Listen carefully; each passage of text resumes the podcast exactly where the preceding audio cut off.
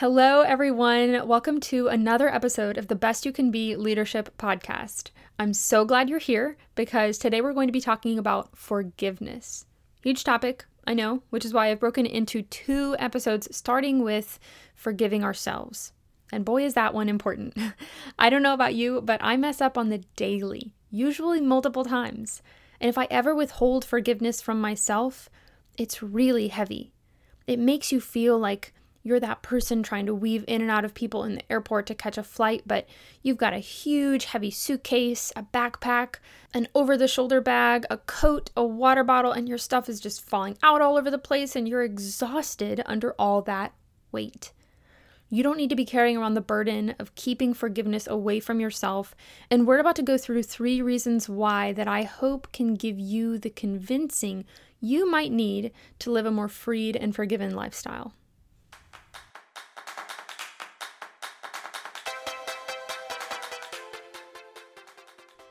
Welcome to today's episode of the Best You Can Be Leadership Podcast, where we offer bite sized lessons and steps that you can implement as a part of your journey towards becoming the very best that you can be. This is your podcast host, Brigida Bornstein, and just so you know, for planning purposes, we release a new episode the first and third Tuesday of every month with some amazing guests. Thank you so much for joining me for today's discussion. I hope you'll return my handshake to you.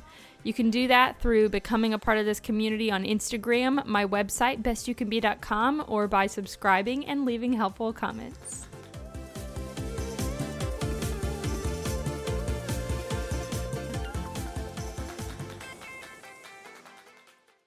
So, why forgive ourselves? Forgiving other people makes a little bit more sense if they've apologized, they feel bad, okay, we can forgive them. But me? No way. I don't deserve that. I've messed up too many times. I'm just this way. I always make a mess of things. These are some of the things we can think to ourselves when we're choosing not to give ourselves forgiveness for any number of things. It can be tiny things, and it can be giant things that we feel like if the world knew what we did, there's no way anyone would ever look at me or talk to me. And that couldn't be further from the truth. This isn't an episode about imposter syndrome, um, but I do just want to start here and say everyone has made mistakes. And I want to pause and think about that for a minute because I bet 95% of us hear me say everyone has made mistakes and instantly think that we're somehow disqualified from that grace. We're uniquely way worse than everyone else, and no one has ever made as many or as bad of mistakes as we have. Again, simply not true. One of my favorite examples of this is Paul. He is a big main character in the Bible. He's one of Jesus' apostles who has a pretty crazy before and after story. So, before, his name was actually Saul, and he was on a mission to kill Christians and to kill people who believed in or followed Jesus until he encountered the Lord and had this crazy change in his heart his name is changed from Saul to Paul, and now he loves Jesus, loves Christians, and everyone for that matter, and he's devoted to God. Wait, wait, wait. But he had people killed for that. Yes, he did. Do you think he felt badly? Probably. did he ask for forgiveness? I'm sure. And did he forgive himself? Yes. Because then we see him go on to write so much of the Bible and scripture that is still around years and years and years later. And he traveled all over the world to share the gospel or the good news of Jesus and salvation and change the world. So, yes, Paul messed up and he messed up big time. But forgiveness allowed him that fresh start to try again, to change, to choose to be different this time and to do better. Now, of course, he was able to forgive himself because if God already forgives you, then who are you to not forgive yourself, right? But all that to say, no one is too far gone down a bad path to not be forgiven. Starting with point one of three reasons we're going to walk through why you should forgive yourself, it lets us go back and try again. My sister and I have been watching a really cool kind of psychology relationship lecture series of some sort by researcher Alison Armstrong. So we set up a, a mani pedi station on the floor in front of my couch. We had all of our colors out on the coffee table, so we were just mindlessly painting our nails and listening to this woman's recorded teaching about relationships. And she said something that really stuck out to me. So I stopped painting my nails and I was like, wait, wait, wait, wait, wait. We need to rewind and re listen to that so I can capture what she just said. She said, and I'm paraphrasing, that when we forgive ourselves, we create space to be able to go back to the person we were before we messed up or stepped out of the line. Is that not beautiful? When we forgive ourselves, we create space to go back to the person we were before we messed up or stepped out of line. We give ourselves forgiveness and we also get the gift of a second chance. Okay, but what's so important about getting the second chance, or third, or fourth, or fifth, or tenth for that matter? Hopefully, with enough do overs, we can break whatever harmful or negative cycle we're in, and we can change the habit finally from bad to good. Or in some, we can improve. I've had a lot of examples in my life that show the improvement that can come from mistakes only because I've had to forgive myself what feels like a million times and try again. One example very recently has been walking through that all too familiar feeling of not blank enough. I made a simple mistake, or maybe I just didn't reach the goal, and then boom, I'm not good enough. I'm not smart enough not quick enough, not this enough, not that enough. And I spiral down this pathway of very destructive negative thinking. And I could go into more detail, and maybe you'd see that we actually have more in common than you thought. I'm not sure, but just take my word for it that this is a daily battle for me, and I lose it a lot. I take one step forward and two steps back sometimes and get into these negative ruts. And the only way I've found to try again is to ask for forgiveness and then forgive myself.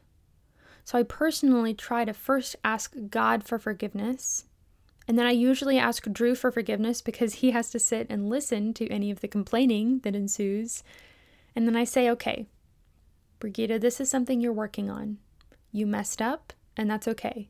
Get back in the game and try again. And because of that, I've made leaps and bounds, and it's a beautiful thing to slowly feel yourself beginning to change and shift into the direction you actually want to go in. But if, on the other hand, you don't forgive yourself, you're never going to be able to get out of the weight of that mistake. And what if, like most of us, you end up letting yourself down again? Then you just get deeper and deeper into regret and shame and embarrassment and all things not devoted to helping you succeed. When you forgive yourself, you create the space to go back and try again without all that burden and with a clean slate. You go back with a new perspective. And for that matter, actually, I don't think I'm sharing anything new here, but I'm pretty sure behind triumphs are many tears, many struggles, obstacles, challenges, and yes, even failures. So that's point number one. Number two of three reasons why you should forgive yourself is to appreciate what you value and to become a testimony to the fact that mistakes are okay and normal and even beautiful. And this is where we really get into the leadership aspect of this. So let's start with the opposite of this, which is not forgiving. Not forgiving others would be kind of holding a grudge, maybe, or being bitter and resentful. Not forgiving yourself, however, shows up a little differently. I think it shows up for most of us more like shame or embarrassment or deep, deep, deep regret, maybe even hiding. Going back to my mani pedi date with my sister, here we are camped out in the front of the couch with all our nail polish colors picked out, just listening, chatting, giggling, painting. You guys, this was probably the most educational manicure pedicure date I have ever had.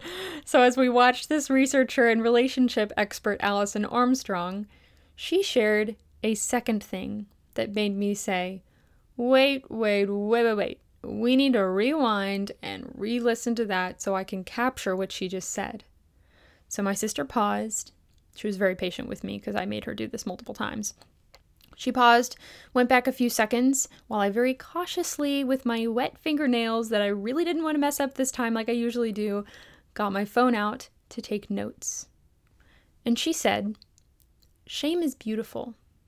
Because when someone feels shame, it shows you what they value and what's important to them. And I couldn't agree more. I feel like forgiving ourselves is almost an open expression of, yes, I messed up here, but I really value this enough to move on and try again next time. Shame is beautiful because when someone feels shame, it shows you what they value and what's important to them. Now, to clarify, I'm not saying to sit in your shame and never move on because it's a beautiful thing. but I am saying that when you do feel those pangs of regret and you just want to beat yourself up because you messed up again, it just shows that that thing, that mountain you are trying over and over again to climb, is important to you. So for me, it's important to me to renew my mind and rewire the way I think about certain things, like what I used in the example earlier like not immediately letting my mind go down that pathway of you aren't blank enough.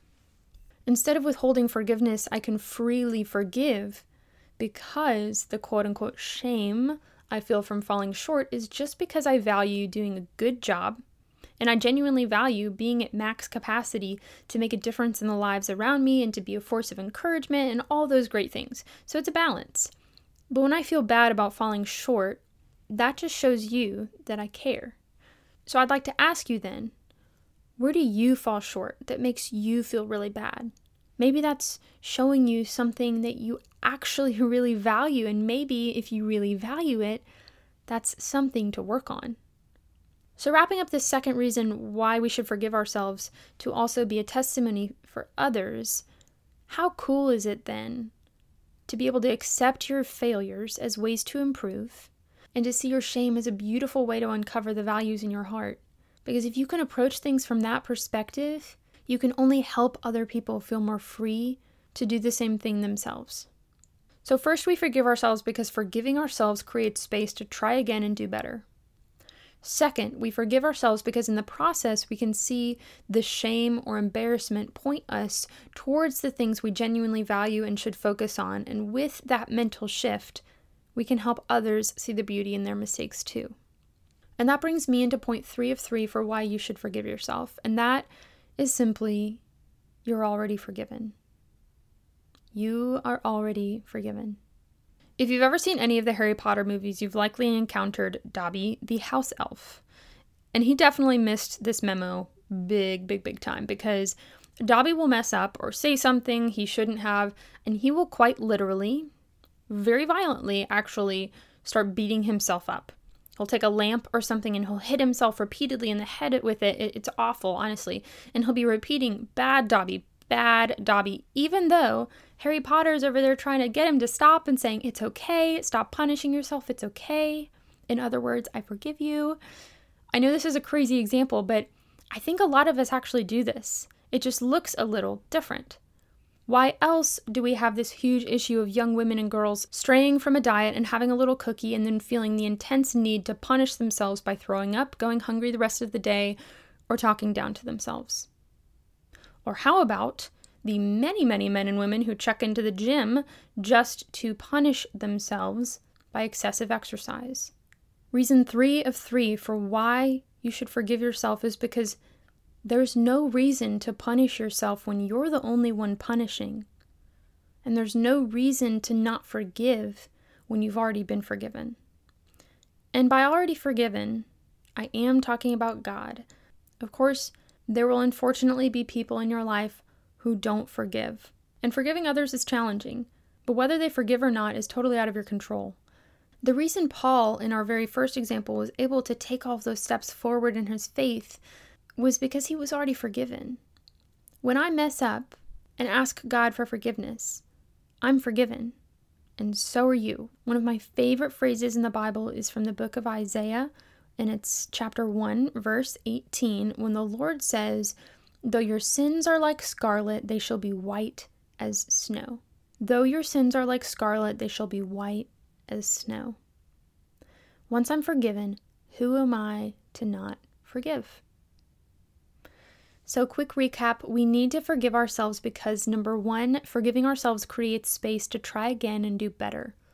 It gets us out from underneath the weight of the mistake to try as many times as we might need to to actually break free from the bad habit or do better or finally succeed. Number two, we forgive ourselves because in the process we can see the shame or embarrassment point us to things we really genuinely value and should focus on. And we can see mistakes as beautiful.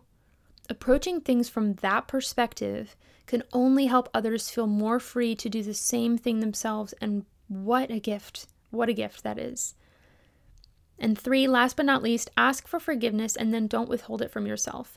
Don't be like Dobby the house elf in Harry Potter trying to find random ways to aimlessly punish yourself because you won't get anything positive from that. Walk instead in the freedom of being forgiven. I hope you enjoyed this episode and that it encouraged you to bring a little more grace to your leadership of yourself and of others. If you have any thoughts you want to share, share them, and I'll see you guys next time.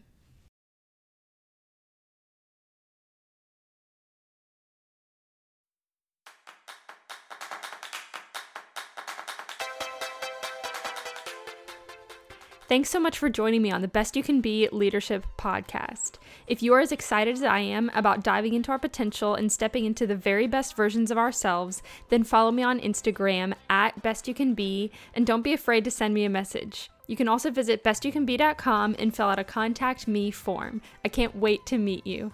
In this episode, I've stuck my hand out to introduce myself to you, but go ahead and do the same for me. Tell me who you are, what your story is, and what you would like to see most in lessons to apply to your leadership experiences. Until next episode, keep going, keep growing, and keep becoming the best you can be.